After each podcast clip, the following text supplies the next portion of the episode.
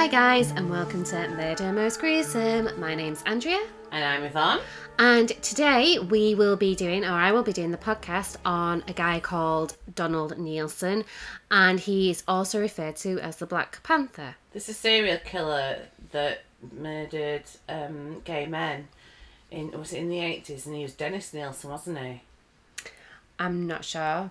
Yeah, so so right, I didn't realise there was somebody whose like names were so close. Actually, you know what? That does ring a bell. Mm, he, he tried to flush him down the toilets and he was in a block of flats. He did. He was. Wasn't he the guy that killed them in acid in a bath?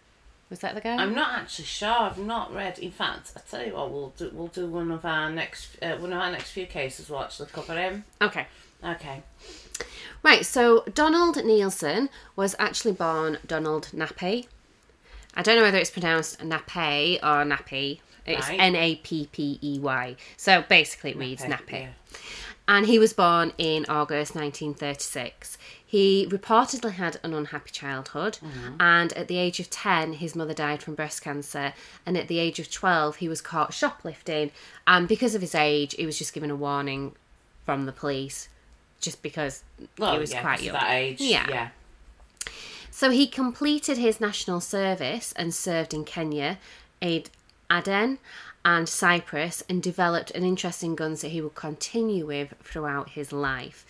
I didn't know this, I'm going to be honest, I didn't know this, but I researched it. So in the UK, they had a national service between 1949 and 1963. Right, I've heard of it. Yeah. Keep calling it for that bring back national service. Yeah, wasn't it Prince Harry or something that wanted to? Was it? I'm not sure. did. I, I'm just talking about generally old, you know, when uh, older people talk and they'll say, oh, when they're talking about the users today, our teenagers of today, they'll say bring back national service. Yeah. And I think some countries still have it. I think um, doesn't Korea South Korea, don't they? Because Korea, the uh, Ah, BTS band. BTS band have had to go and do it, so some countries still do it. Yeah, they're they're not all going and doing it at the same time. I think some of them are continuing solo Oh, careers. I think they're okay. taking it in turns. I think they have to do it between a certain number Age- of a age, certain age. so They don't all do it at sixteen. Right. They can kind of like defer it. I think. Okay. But Spain had it. I don't know whether they still have it. I'm sure Spain had it. I'm not sure. That's something we could actually maybe Yeah. look into and, and uh, on our next podcast, maybe just update listeners. I know that I went to school with someone and his family, he came over from, I think it was Canada, and he had dual nationality, dual passport. But if he wanted to continue being able to be having a Canadian passport, he would have had to go back and do national service. Wow. In 1955, at age 18, then Nappey married his wife Irene Tate, and she persuaded him to leave the army. So I think if it hadn't have been for marrying Irene, he would have actually stayed in the army. But she convinced him to leave the army and return to Bradford and settle down.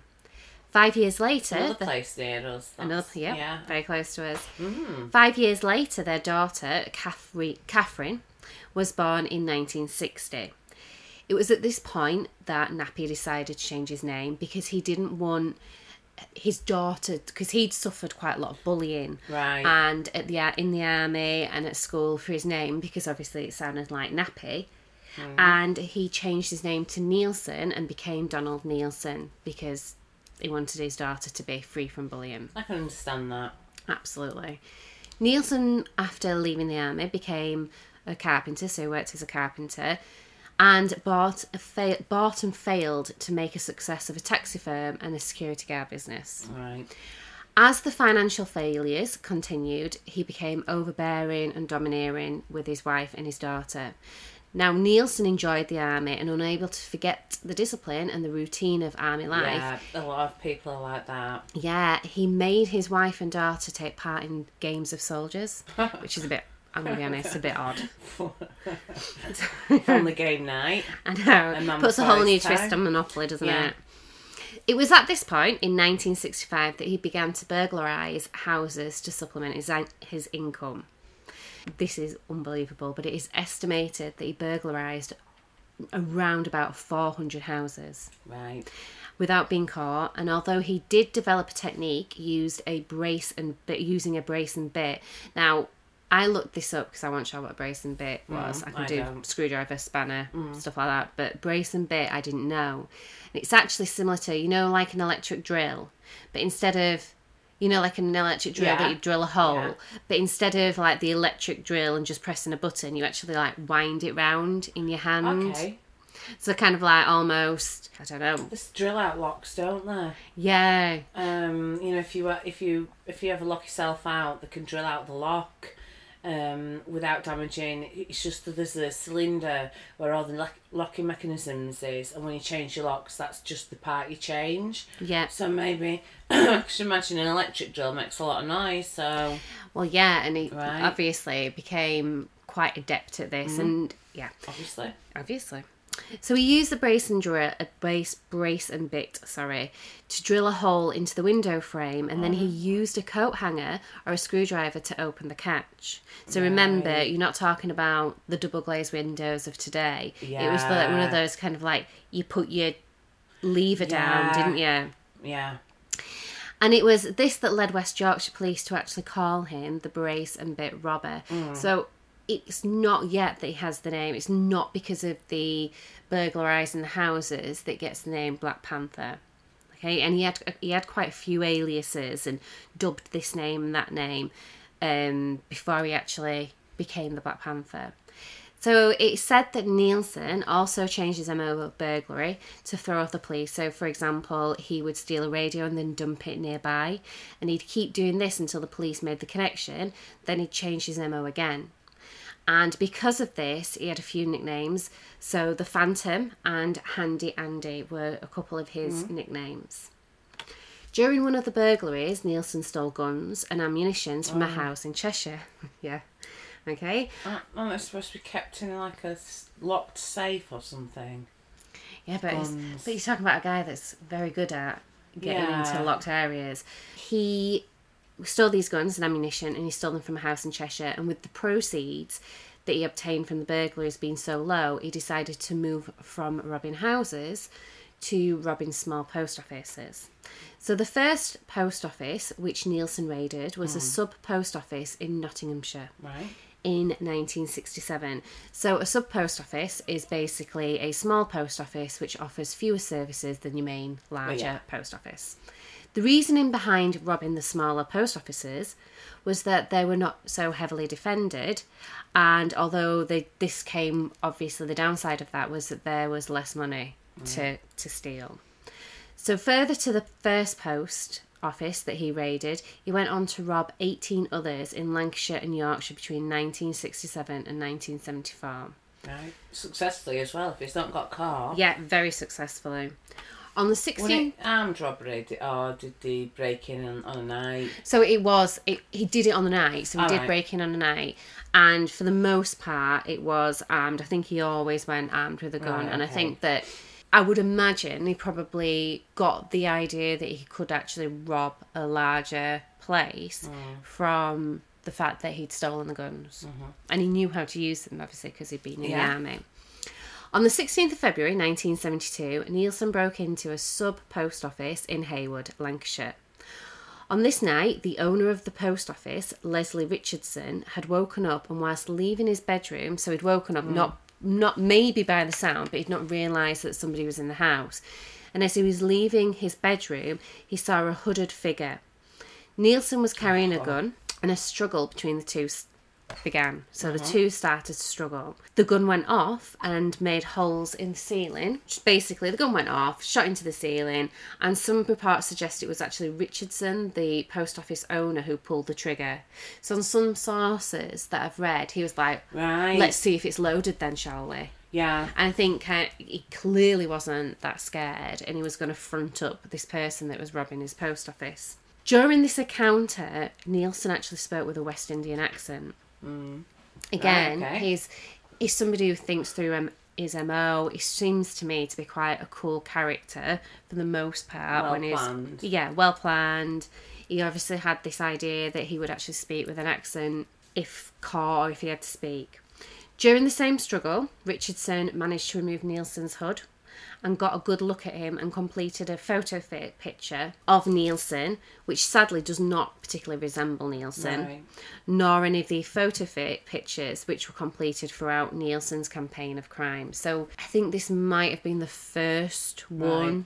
This first photo fit, and we'll get to it a little bit later. But throughout throughout the time, a few people got a look at him and did photo fits, but none of them ever really tied together. is, um, Weak. yeah, and I, maybe at the, I don't know at the time whether it was just somebody drawing rather than being able to select certain eyes or Two years later, after this first incident where the gun went off, on the 15th of February 1974, Neilson targeted another sub post office and upon entering the post office, he tied up the uh, postmaster's 18 year old son.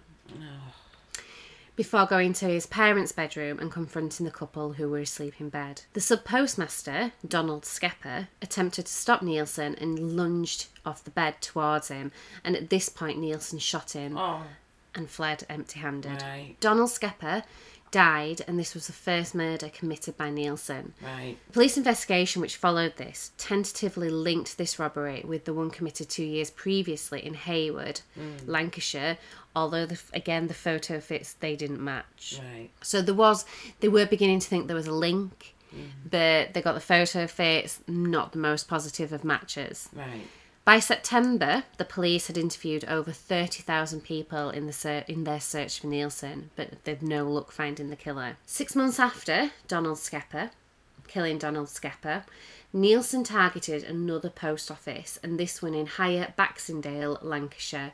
Again, Neilson entered the bedroom of the postmaster Derek Astin, and again the postmaster woke up and a struggle ensued. This woke up Astin's wife, and when the struggle left the bedroom and went onto the landing, the gun went off, shooting Astin, who later died in hospital from his wounds. And home. Neilson, in his bid to escape, fell down the stairs, but still managed to flee the house. And Astin's wife, in an interview with the local television with a local television reporter, referred to Neilson as being so quick he was like a panther.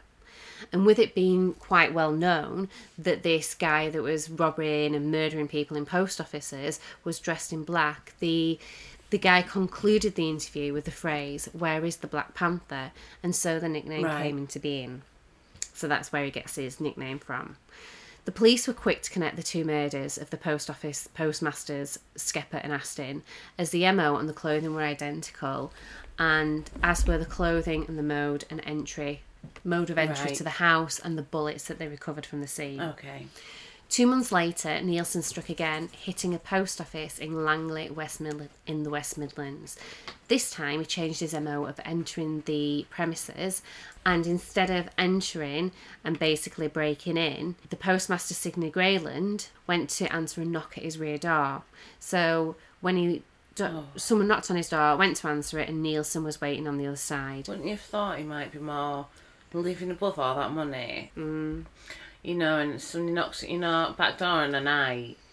Your back door's funny as well, isn't it? I, I think only friends or family go round to the back door. It's it's But maybe that's why. Maybe Oh, he might be somebody who is his family often drop by. yeah depends what time I suppose. Yeah. Um, but I would be careful and usually shout. I don't. Me being a woman, without You know, you're a bit more careful. Do do more stuff like that. But it, it's. I wouldn't like to. Maybe they did use the back door. Maybe it wasn't that unusual. Maybe not. You just don't know, do you? No. So Neilson was carrying a torch and a bottle of ammonia. Oh. And this plan, but wait for this, obviously planned to use the ammonia to overcome his victim, but hmm. this didn't work out and it actually ended up with his, him squirting himself in the face. Right. And this forced him to remove his hood as and it, around about that point, I think, Grayland's wife came into the room. Neilson attacked Mrs. Grayland and f- actually fractured a skull and shot Mr. Grayland before steal- stealing £800 in postal orders. Now, sadly, Mrs. Grayland was critically, critically ill, but Mr. Grayland became Neilson's third murder victim. Bullets from all three shootings were found and tested and found to be identical, tying all three murders together. However, the photo fits from the least three different witnesses did not give a good some good enough similarity to use as they contrasted too much with each other. Right. During the so during this robbery where Neilson killed Grayland and injured his wife, he left with eight hundred pound, which in two in, in twenty twenty three would be the equivalent of somewhere around thirteen and a half thousand pound. Wow. Right. So a decent amount of No, money. Yeah, it is. But too not- shabby. Not too shabby, but it's not like your big final hurrah where you can Well, you can't retire on that, No. can you? Um, So Neilson was unhappy with these low payouts for this crime. So I suppose, in a way, it's a low amount of money for armed robbery. If you well, think for about, murder. yeah, well, obviously, yeah, murder, Yeah. and but the intention, the main intention was, you know, robbery, wasn't it? Yeah. And he's not getting away with anywhere near. You'd think enough money to put the risk at such such a high level. So why was he going to the bedrooms then to, to get them to open safe or? I I think so. I think he oh, was. Yeah, they must not have needed them if he's managed to get, you know, he shot a lot of these men straight away, and then escaped with the money. So The first two though he didn't. He just fled. oh, okay, right, sorry. So and don't forget he's been robbing other places in between Yeah. time where obviously he was successful in getting the money. He was un so he wasn't very happy with the amount of with the low payouts for these crimes. And he read, happened to read a newspaper article in the Daily Express about a teenage girl called Lesley Whittle, and she was an heiress to eighty-two and a half thousand pounds, which was left to her by her deceased father, George Whittle. Mr. Little, Whittle, sorry, Mr. Whittle had a successful coach company. Now, just in case you're wondering, the equivalent of eighty-two and a half thousand then would be now very close to almost a million pounds now. wow. Neilson, whilst continuing to rob small post office post offices, started to plan the kidnapping of Lesley Whittle in order to get the family to pay a large ransom for her return. In addition to the money, Neilson was also displeased with the lack of notoriety he was receiving. So he'd only appeared on local newspapers, in local newspapers so far for his crime, and he'd failed to reach the attention of the larger, new, more national newspapers. Because these guys like to read their own news uh, articles and reports. Yeah. And gives them some kind of validation or you know, Notoriety. notoriety or proudness of what they've done. after planning the kidnapping over the next few years, so it, it wasn't, he didn't immediately rush to kidnap Right. Lesley Whittle. He planned it meticulously, well, you say meticulously, but he planned it over the next few years. And he put his plan into action on the 14th of January 1975. Right. 14th of January 1975. Dorothy Whittle, which is Lesley Whittle's mother, had left the house one evening to attend, on that evening, to attend a social visit. And when she returned in the early hours, she checked on her daughter, who was, who was asleep in a bed. She took two sleeping tablets before getting into bed oh. herself. After Dorothy went to their bed, went to bed, Nielsen entered the house after cutting the telephone wire and used his extensive skills in breaking into properties to enter the residence. He silently made his way to now 17 year old Lesley's bedroom. He shook her awake by her shoulder, and when she opened her eyes, he placed his hand over her mouth, and she saw that he was pointing a gun at her face. Mm. He gagged her and allowed Lesley to dress in only her dressing gown and slippers before walking her silently from her house into a waiting green Morris 1300 car which he'd stolen previously. Right. He bound her wrist and ankles together and then he blindfolded her and ordered her to lie on the back seat under a foam mattress. Oh. He went back into the house and on a table he placed the ransom demand, which was basically on a box of chocolates, Turkish delights in fact, and he punched out a, on a roll of Dymo tape, which is basically an old kind of like labelling method. I'm pretty sure you can still buy it though. Oh, yeah, I remember them. Yeah. Yeah. Like made an indentation strips, to the yeah. plastic. Yeah. Yeah. So Neilson took £200 cash from the home and left his ransom demand. And the ransom demand read No police, 500,000 ransom to be ready to deliver. Wait for the telephone call at Swan Shopping Centre telephone box 6pm to 1pm. If no call, return following evening. When you answer, give name only and listen. You must follow instructions without argument.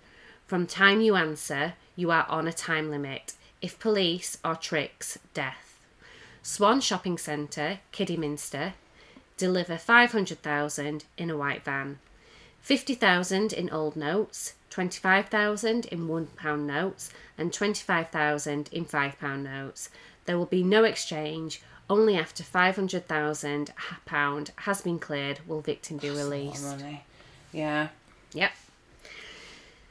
Neilson drove Lesley 65 miles to Bath Pool Park in Kidsgrove, Staffordshire, where he removed her blindfold and bindings from her ankles and forced her down an iron ladder into a narrow drainage shaft off a nearby reservoir. Right. Neilson went with her, and the journey took them past an underground waterfall and other obstacles until they reached a narrow ledge 60 metres or 54 feet below the ground.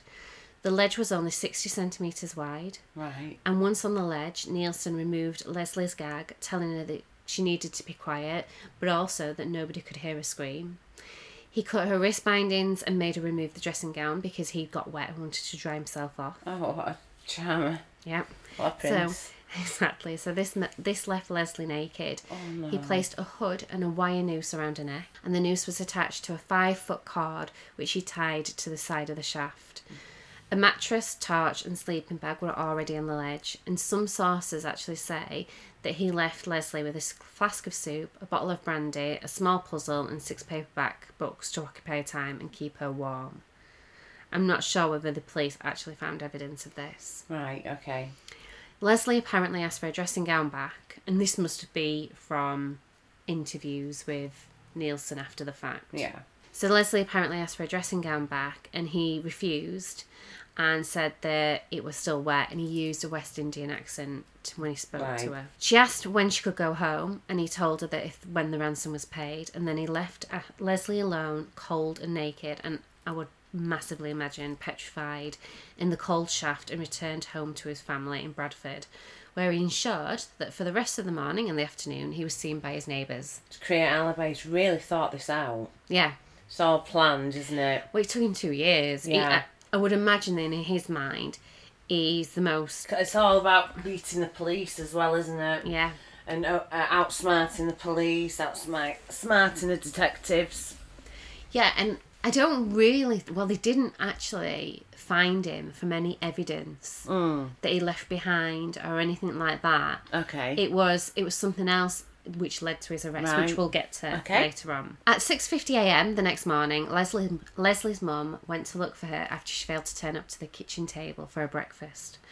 When she went to her daughter's room, she found the bedroom empty and she noted that the clothes that Lesley got ready so that she could put them on and go to college the next day were still laid out on the chair. She searched the house, finding the internal garage door slightly ajar, and she immediately picked up the phone to call Lesley's hmm. 20 year old, 28 year old brother, Ronald Whittle, where she found that the phone was actually dead. She ran to the car, still in her dressing ah. gown, and drove straight to Ronald's house. Ronald and his wife Gaynor confirmed that they'd not seen Lesley, and together they all returned to the Whittle residence. When they arrived, they found the, found the phone wire cut and that Lesley's dressing gown and slippers were the only items missing. It was Ronald's wife Gaynor that found the ransom demand, and despite the warnings from Neilson not to contact the police, Ronald immediately ran West Mercia police and reported the kidnapping. I don't blame them for ringing the police. It's a big thing to cope with on your own, and especially if you can't pay the ransom. Mm-hmm. For me, there'd be no there'd be no issue. You know, I'd have to call the police because there's no way I could pay a ransom. No. So the investigation into Lesley's kidnapping began, and it was led by Detective Chief Superintendent Robert Booth of West Mercia Police. Scotland, Scotland Yard did assist the case by assigning 12 officers, which were trained to handle kidnapping cases, and this included DCI Walter Borum, and all officers involved discussed the case and determined that it was not the work of an amateur and agreed that Ronald should go ahead with the ransom drop and not without any like outward presence of police involvement. Yeah. So while Ronald headed to the bank to collect the fi- 500,000 in used banknotes, the police arranged for the Whittles phone for a Whittles phone and like the phone at the house to be tapped as well as that one at the Swan Shopping Centre. Unfortunately, during the day, despite orders to be discreet about police involvement, um, an unknown individual informed a freelance journalist of the kidnapping. So the information was then sold to Birmingham based newspapers and the BBC that aired the kidnapping story on the 9 o'clock national news that evening. And this was all before the kidnappers' intended time frame for contacting the family. Because of the leak, Ronald Whittle was told by the police not to turn up to the shopping centre, and when Neilson rang at 1am on the 15th of January, nobody was there to answer the phone.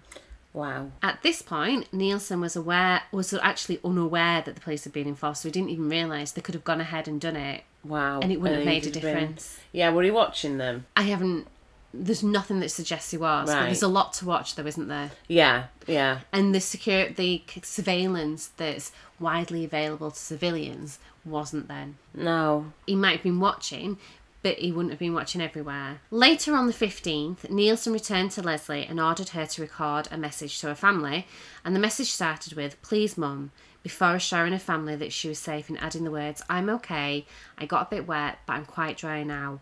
I'm being very well treated. I'm being treated very well, okay? And she then read Neilson's instructions as to where they were to travel to find further instructions on how to deliver the money to secure her release. Neilson then made Dymo tape messages before placing them discreetly in several phone boxes across the West Midlands. On the evening of 15th of January, Neilson drove to a car park close to Dudley Zoo and he ordered to leave one of these relayed instructions in a phone box.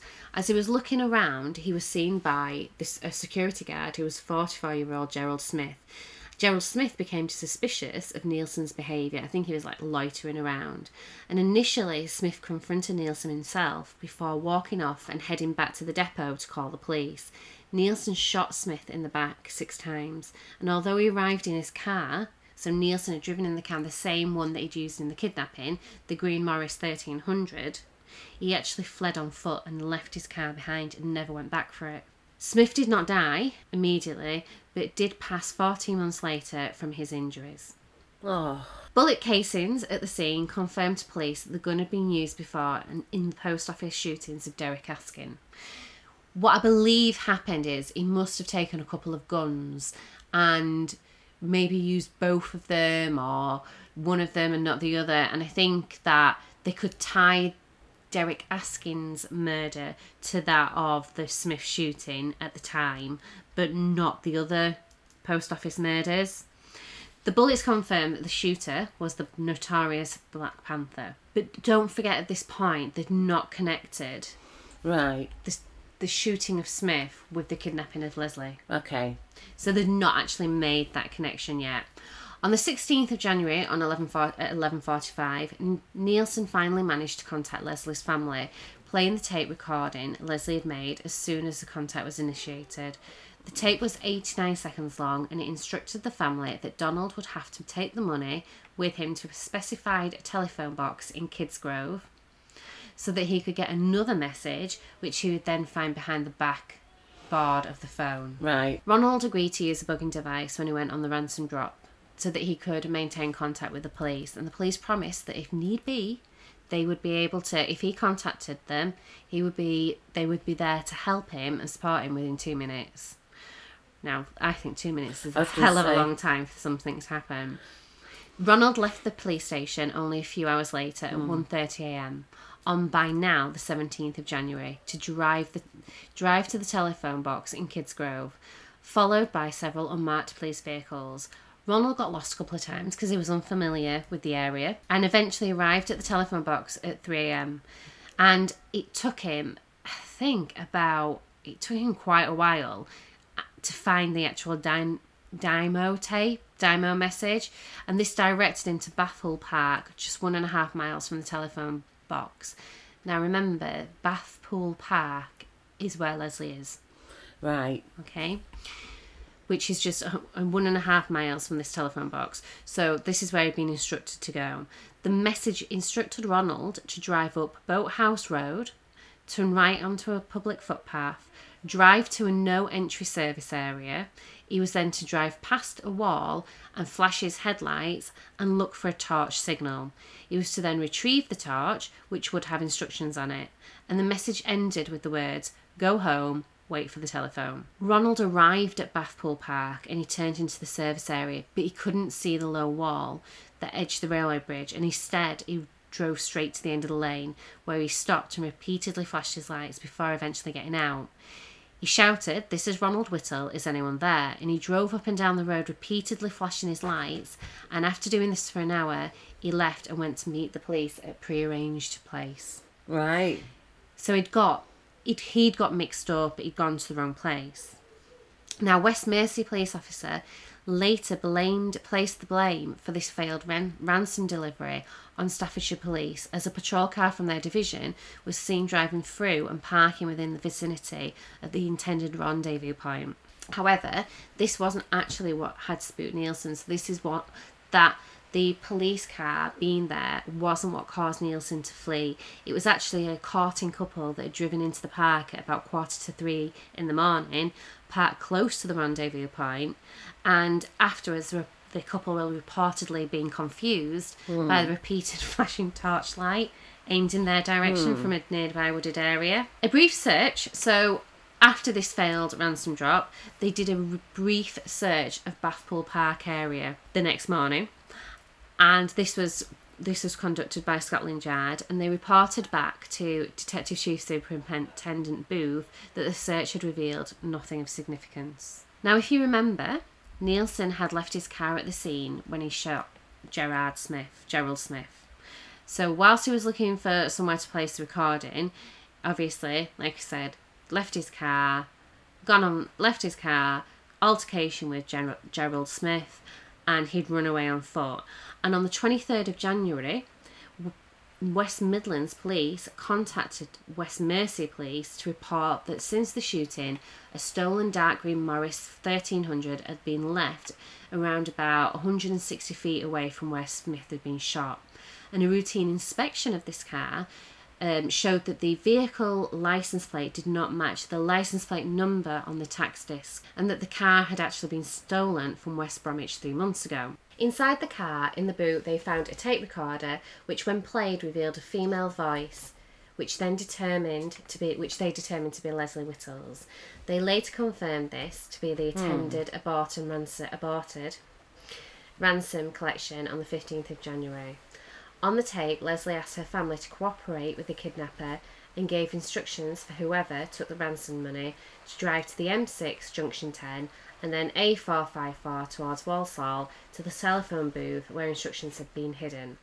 They also found four envelopes detailing the route the ransom carrier had been had been intended to take on the 15th of January. They found a microphone, a gun, heavy duty plastic sheets, a torch, foam mattress, and various messages which indicated a ransom trail. It's very Michael Sams-ish, isn't it? We did that on our first Yeah. podcast, and that was this envelope had these drive to this place and do that, drive Yeah. to that place and do this. I think it was all very much do mm. this, do that, do the other. And don't forget, you've not got mobile phones, so if you was to repeat the instructions, you'd have to like, find a phone box box and ring them in. Yeah. Whereas I suppose today you could have your phone open mm. and be saying it in car and, and saying it aloud and letting police know where you were and what you were doing. Yeah. Hair samples taken from the rear seat were the taste were tested, and these were ma- these were matched to Lesley's hairbrush. So Right. hair some taken from Lesley's hairbrush, which indicated that this was the vehicle used to kidnap Lesley. Although ballistic analysis had been linked had linked the Smith shooting with that of the postmaster Astin, hmm. further testing on the gun found in the abandoned car confirmed the weapon had be used, been used in the shootings of all three postmaster Right. shootings. What kind of gun was it? Was it a shotgun? I think he did have a shotgun. Right. I'm not saying I don't know whether that's the only gun he Right. had. The discovery ultimately linked Lesley's. This discovery ultimately linked Lesley's Wow. kidnapping with the Black Panther. Yeah. After the failed ransom drop, Detective Chief to Superintendent Booth was keen for the kidnapper to re- reinitiate contact with the Whittle family to arrange another ransom drop. Hmm. The shooting and further discovery of the Green Morris 1300 gave the police a justified reason to basically come out and say that they knew about the kidnapping. Hmm. So before this, they'd had, because the, the kidnapper had demanded that the police weren't involved, despite the newspaper leak, they'd kind of they'd had to they'd had to take a back seat kind of thing. So the shooting and the discovery of the car gave a justified reason for the police to know about the kidnapping. To becoming involved, to bring the police into the investigation. Exactly. And this also allowed the police to conduct a more thorough search of Bathpool Park Right. to maintain the impression that the Whittle family had not contacted the police prior to the discovery of Neilson's stolen car. Booth and Ronald Whittle took part in a staged television interview on the 5th of March, in which Ronald was told to reveal during the interview about the aborted attempt, the aborted ransom Right. delivery attempt on the 17th of January. Now, they'd arranged previous to the actual interview that Booth would appear to become enraged and irate about hearing about this ransom drop, this botched ransom drop, and actually terminate the interview. So it's like, it was like a scene, like a Right, staged wow. television interview. Tricky thing to pull off, that isn't it? Yeah. You know, if you if, if you've got to hit hit that note really well and and be convincing. Yeah. Now, Neilson didn't respond Mm-hmm. to the television ruse.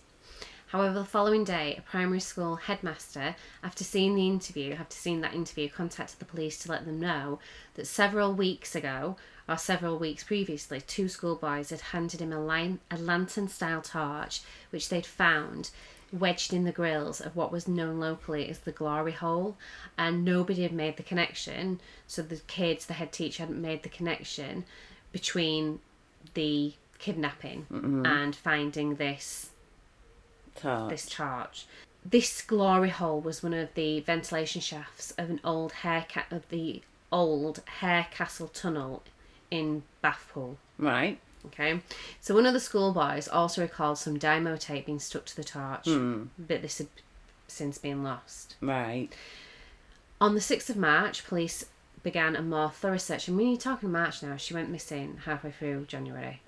So you're talking about over a month now. It's a long time missing. to keep someone um, alive and, and to keep them cared for. I mean, I know they say, don't know, when people kidnap children, that it goes down. It's a matter of hours, Yeah. really. Now, as they'd said that this involvement of the police and kind of like out there involvement of the police, they would start to so they would once again search Bathpool Park. Hmm. So they started this. They started this search on the sixth of March. Search dogs assisted the search for Lesley and began at the drainage shaft where the schoolboys had found the torch.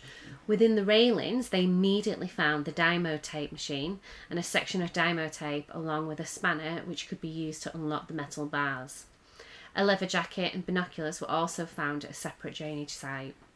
There was nothing significant or traceable about these items apart from the binoculars that had a serial number, and when they traced this back, unfortunately, the buyer had used a fake name and, a, name and address, so they couldn't get him through that either. So when he'd gone to buy these binoculars, Yeah. which suggests there was some sort of surveillance, Right. that he'd actually he'd thought ahead. I mean, he wasn't. This man wasn't dumb, was he? How odd to have to give your name and address when you're buying a pair of binoculars. No. So the police searched the second drainage shaft on the site and found nothing of significance. And when they moved on to the third shaft, it was the deeper of the three shafts, hmm. drainage shafts. And it had actually been used as air ventilation shaft for a coal mine. Now, the third shaft was subject to HM Inspectorate Mines regulations, and as such had to be checked for no- nox- noxious gases before anyone could go down there. So they had to wait till the next day. Right. The next day came, and this was now the 7th of March, and the third shaft was searched by police and mine rescue staff. Access to the shaft was gained by a vertical 22 foot, which is 6.7 metres ladder, beneath the entrance to the shaft. This took them to a first landing. So it's this really big, long drainage. Basically, imagine a big, long, tall brick Right. Like a sewer, hole in the maybe. ground, almost like a well. Wow. almost. Right. It looks. It just. It reminds me of just this huge well. Have you seen pictures of it? Yeah, we'll put one on the website. Yeah, we'll post those on Facebook, on our in- on our media, our Facebook, Social media. Instagram. And basically, at the top of the shaft, if you look down, you've got this picture looking down, and it shows you the first landing, which I've just mentioned. Hmm. And I'm gonna be honest, it put chills through Yeah. me. The thought of somebody ending their life down there. Yeah. Okay. The ladder beneath the entrance, so it was, like I said, it was 22 foot and it took them to the first landing.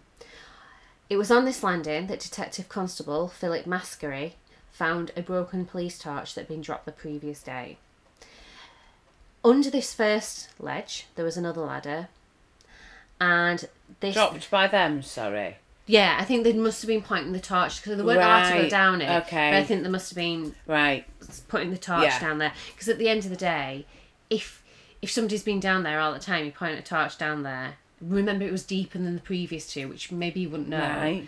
You'd like shine your torch down because who wants to walk away Mm, yeah. if there was someone down there, and you'd go down, wouldn't you? Yeah. Noxious gases or not, she's been down there all that time and still alive. It ain't going to kill you in the time that it takes to crawl, No, climb good down point. and go back up. So I think they'd kind of like they'd had a really good look around. So on the they'd gone down to the next ledge, and they found um, on the second landing, which was now forty meters below the entrance to the shaft, on another landing they found the tape recorder. The tape recorder was found. Mm. And a further ladder took Maskery to a third landing, 16 metres below the shaft entrance by this point, and he found a rolled up sleeping bag wrapped inside a plastic bag which they thought had been used as a pillow. Um, they also found a yellow foam mattress and a sleeping bag. Sadly, Maskery also found hanging suspended from the ledge that he was stood on Lesley's emaciated body. Now, Lesley's body was naked apart from a necklace given to her by a boyfriend and some sim- silver bangles. And even more horrifying was that her feet were only about seven inches away from the bottom of the shaft. Right. Now, when you later read, so in court, one of the um, defences, one the defence used for Neilson, the fact that the the cord which was attached to the metal noose is that it had actually been um it had caught on something. Right. So had it not have caught on something, she'd have just dropped to the floor. right. But because it was caught, it had shortened the length of the rope. Right. And the, the basically the defence said didn't mean for her to die.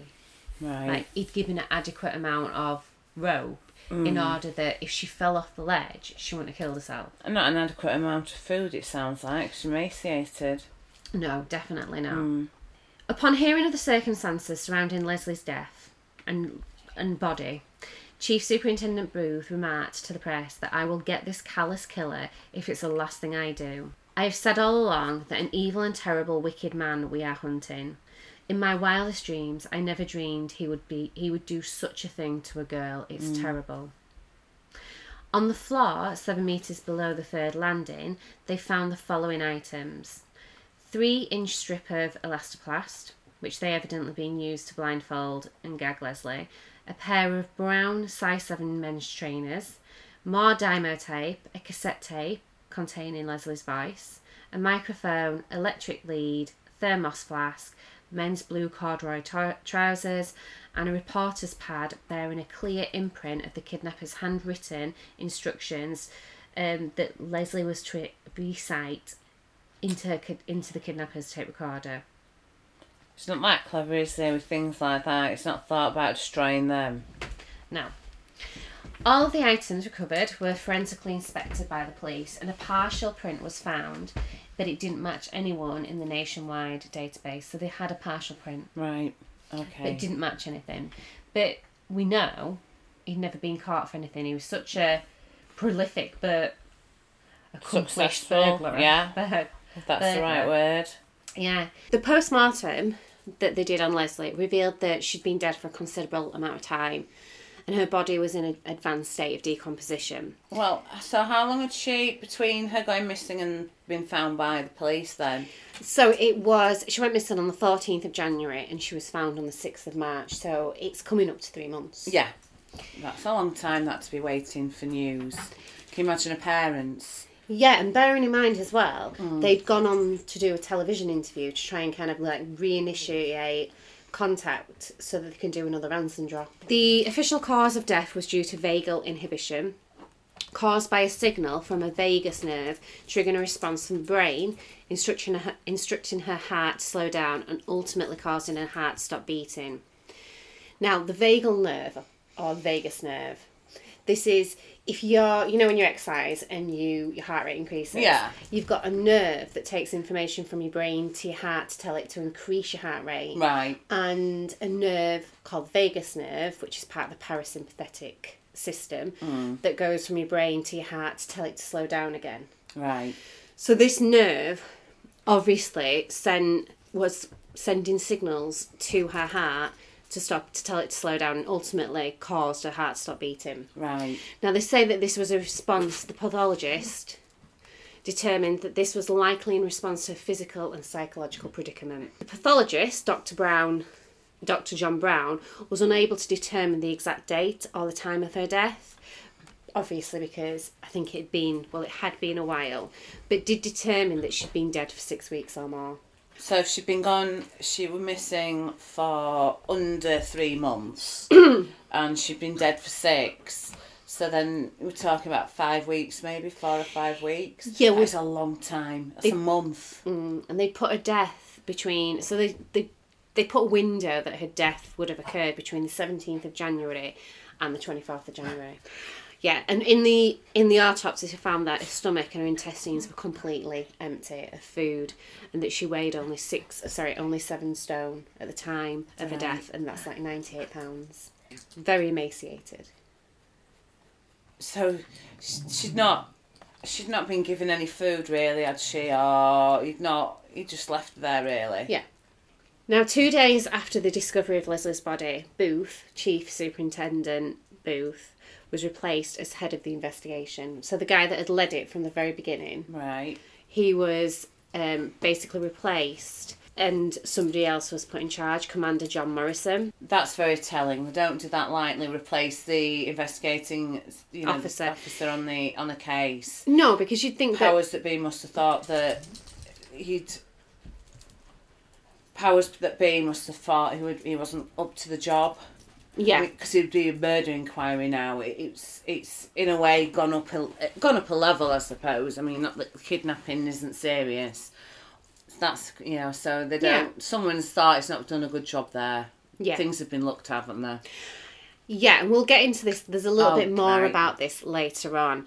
But the guy, Booth, later kind of like went on to say that he, he he believed that they were making him the scapegoat and basically satisfying like public outrage. okay So, the official reason for Booth's replacement was that this would provide the necessary coordination to the different investi- differing investigations into each of the murders, which had now been linked to the Black Panther. right And the renewed investigation was headquartered at Kidsgrove Police Station. Booth had made many lines of investigation whilst he was in charge, including investigating the items that they found in Neilson's abandoned car, the Morris 1300, the hmm. green car, and also he'd taken charge of a public appeal. Now, Commander John Morrison, Booth's replacement, reinvestigated several of these lines of inquiry that Booth made and made no further success from them. right So- so, he'd done a decent job then To me, that yeah, that states that he'd actually he'd done what he had to do and done all the necessary kind of like work towards investigating leads. The majority of the postal orders Neilson stole were cashed in the north of England, and from this, the police determined that he came from the north of England, which we know he did. He was in he lived in Bradford. The police didn't share this information in so that they didn't scare off the now coined Black Panther. And Neilson, uh, which was Neilson, an immediate blackout was imposed for this information. So nobody was, no papers were allowed to Okay. publish the fact that they believed he came from the north of England.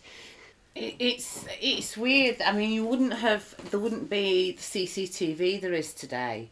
It would be quite a risk to the, uh, these days. I mean, I've never seen a postal order. It's it's not something that I've ever used or come across. You can transfer your money now, I suppose. But if you were to steal those from a post office today, there'd be CCTV that would be able to track you coming out of the post office. And I think like computerized serial numbers. So Yeah. when you're keyed in or you've kind of like you scanned in the postal order, it immediately I would imagine flash up with an alert. Maybe, yeah. I don't know. I wonder if the the post offices had lists of the numbers of them. Maybe. Well, they must have done because to determine that most of them had been cashed Yeah, in the north of England would would suggest. yeah suggest that they did. So even though they suspected that he lived in the north of England because he'd cashed the checks there, the postal orders there, because he'd used so many different locations in which to cash them, they couldn't narrow it down any further to where he lived. Right. So they kind of like They couldn't do a geographical mm. profiling or no, I think they Yeah. did a geographical profiling, but it didn't lead them any further No. than north of England. narrow it down. Yeah. In 1975, a reenactment of the Black Panthers movements on the dates of the kidnapping was filmed and broadcast broadcast nationwide using using the actual stolen Morris 1300. The actor dressed in similar clothes known to be worn by the Black Panther, and the footage featured him driving to and standing by telephone boxes used in the kidnappers' ransom tri- mm. trail, as well as him walking around Bathpool Park. More than 1,000 public tips were generated, but none naming the perpetrator. Right.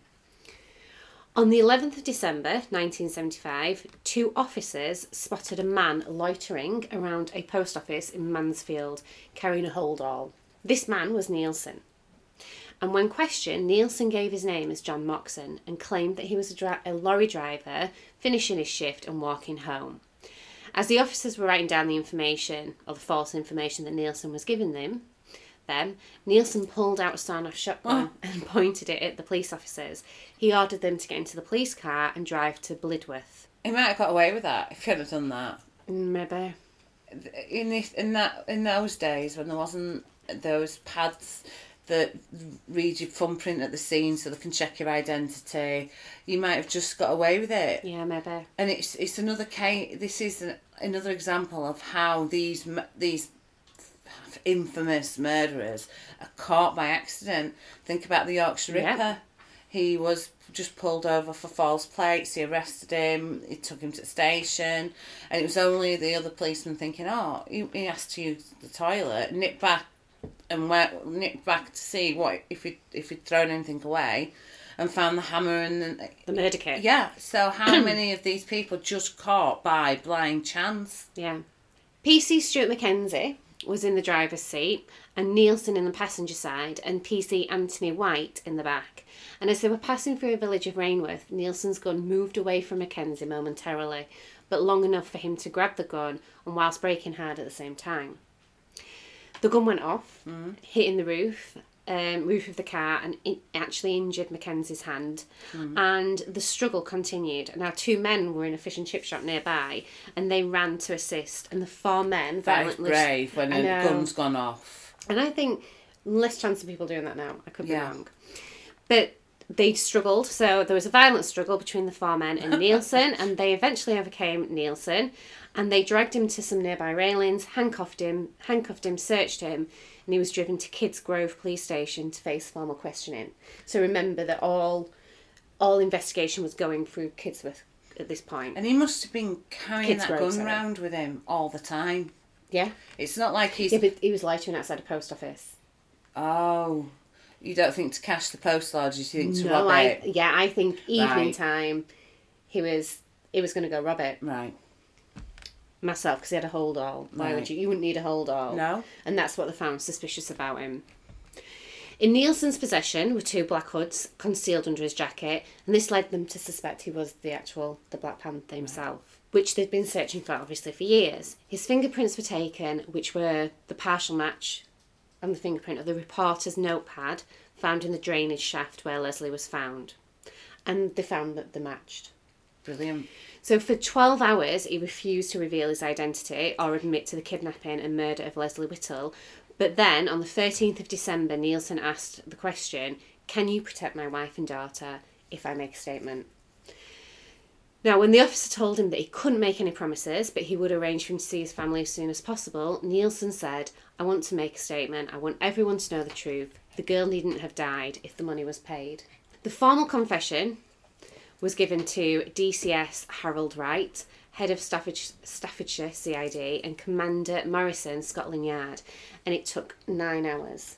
And it covered 18 pages, and it was handwritten by DCI Walter Borum. Right. In the interview, he insisted that Lesley had actually fallen to her death in the early hours of the 17th of January when she'd stepped aside as he clim- climbed down the ladder to the narrow ledge where she was. However, later at the trial, the prosecution contended this and said that he had deliberately pushed Lesley off the ledge in frustration at the failed ransom drop. I mean, at the end of the day, no one's going to know what actually happened in that drainage shaft. I mean, it only one person that really knows what happened, and He's he's, always going to give a um, this most sanitised version of it he can. yeah, It's going to paint the picture the best way he can. I mean, he's kidnapped and murdered someone, but he's going to be very aware of how he comes across and, and found the best way to explain it. yeah, absolutely. And that's her fault, isn't it? She stepped aside, she's lost her balance, and she's done that. It, no, he, he hasn't got any responsibility on that. And I mean, it, he could have fled. He could have not gone back to the drainage shaft and just left her there. Mm. She could have been overcome with the fact that she was emaciated. She must have been severely weak, weakened, dehydrated, and just accidentally fallen to her death. Yeah. During the trial, which started on the 1st of January 1976, 1st of July, sorry, 1976, Neilson took the stand in his own defence and was questioned for 19 hours. Which not every, they don't all do, do they? They don't have to take the stand. No. The entire trial lasted two weeks, and when the jury retired to deliberate, they returned less than two hours later. That it's not long. No, Not considering all the evidence they've heard. no. Now, they reached the verdict of guilty, and Neilson was given a life sentence for the murder of Lesley and a concurrent sentence of 61 years for her kidnapping. Is that concurrent? That means at the same time, doesn't Yeah. it? Right. So Neilson was given a life sentence for the murder of Lesley and a concurrent sentence of 61 years for her kidnapping. And when the judge, Mr. Justice Mars Jones, informed Neilson of his sentence, hmm. he said, In your case, life must mean life. Right. So he's, he's, he's he has spent he has spent he has spent life in prison then.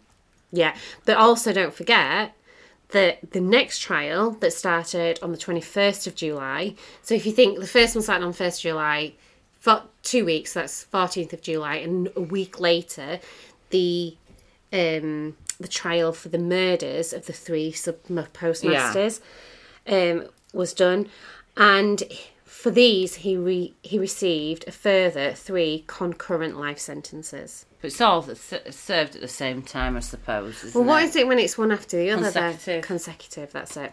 Neilson remained in prison until he died on the 18th of December 2011 at the age of 75. So it did mean life for Neilson.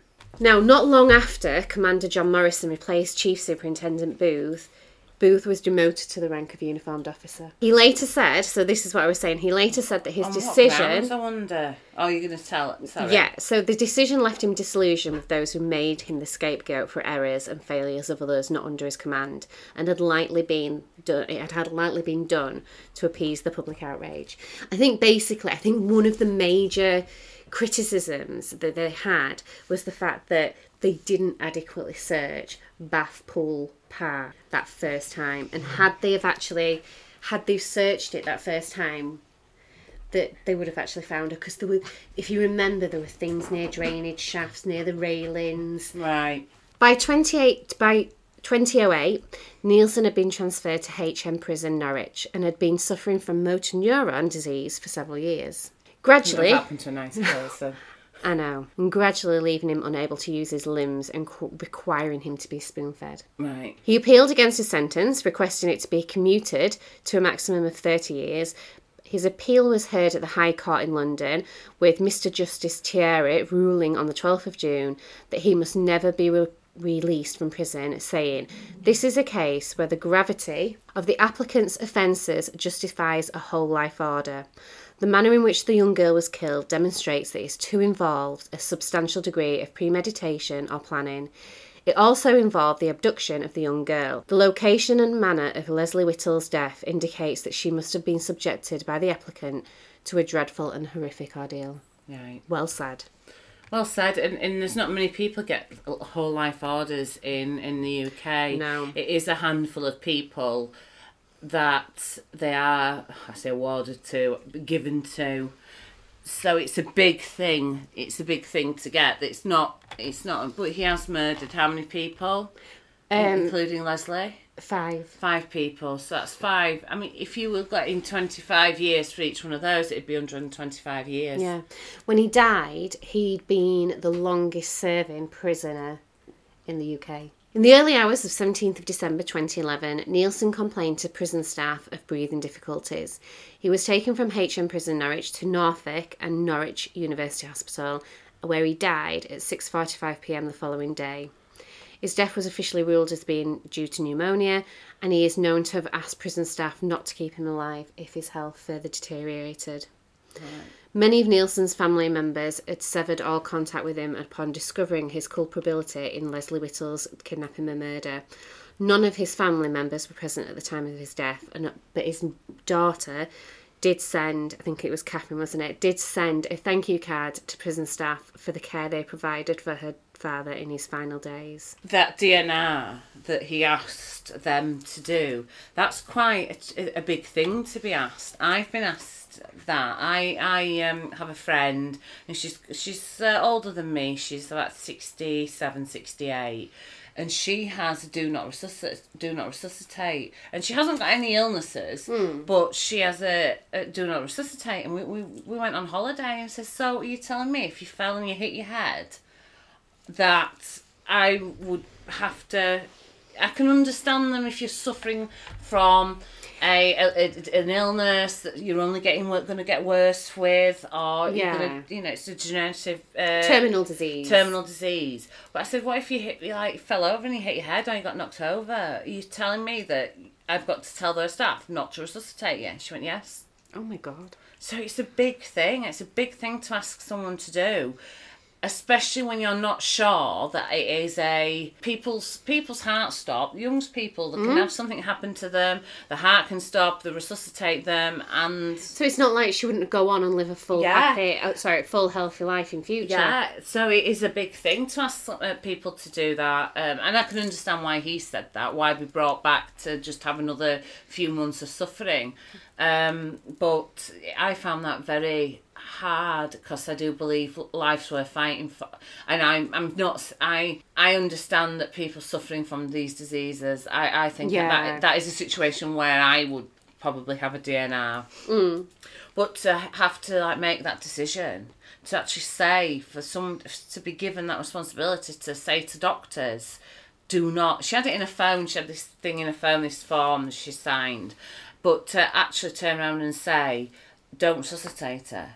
When it could be something that if they brought her around she'd be okay from. Yeah, yeah. yeah that was a big i didn't like that. I was i was very nervous. It's a big responsibility. Yeah. So I think the only thing really left to say about the Black Panther and the case of obviously um, Donald Neilson, that I think his daughter Catherine Neilson has done a lot of interviews, and she actually said that, and it's worth noting that she said that during the times that he kidnapped and murdered Lesley, that he was an absolute monster and became really domineering at home, and that's there. And but I think she's done like interviews. I think you can watch them. right So so if you- anybody's interested. Yeah, we could find those on probably YouTube. We can. I think Facebook are a bit funny when I've like linked stuff to YouTube before they said I can't do it. I'm not a huge Facebook user. We will put photos of Neilson and some photos um, that on on our Facebook page. of his victim. And on that on, on that subject, can we ask all our listeners to visit us on Murder uh, or at Murder Most Gruesome Podcast on Facebook? Yep. And sh- like us, follow us, share the love, and really show us your support. so that, I think that's been our is that been our longest podcast This yet? is our longest podcast yet. so hopefully people enjoyed it and Stay tuned Yes. for the next one. yep, thank you very much and it's goodbye from me. And it's goodbye.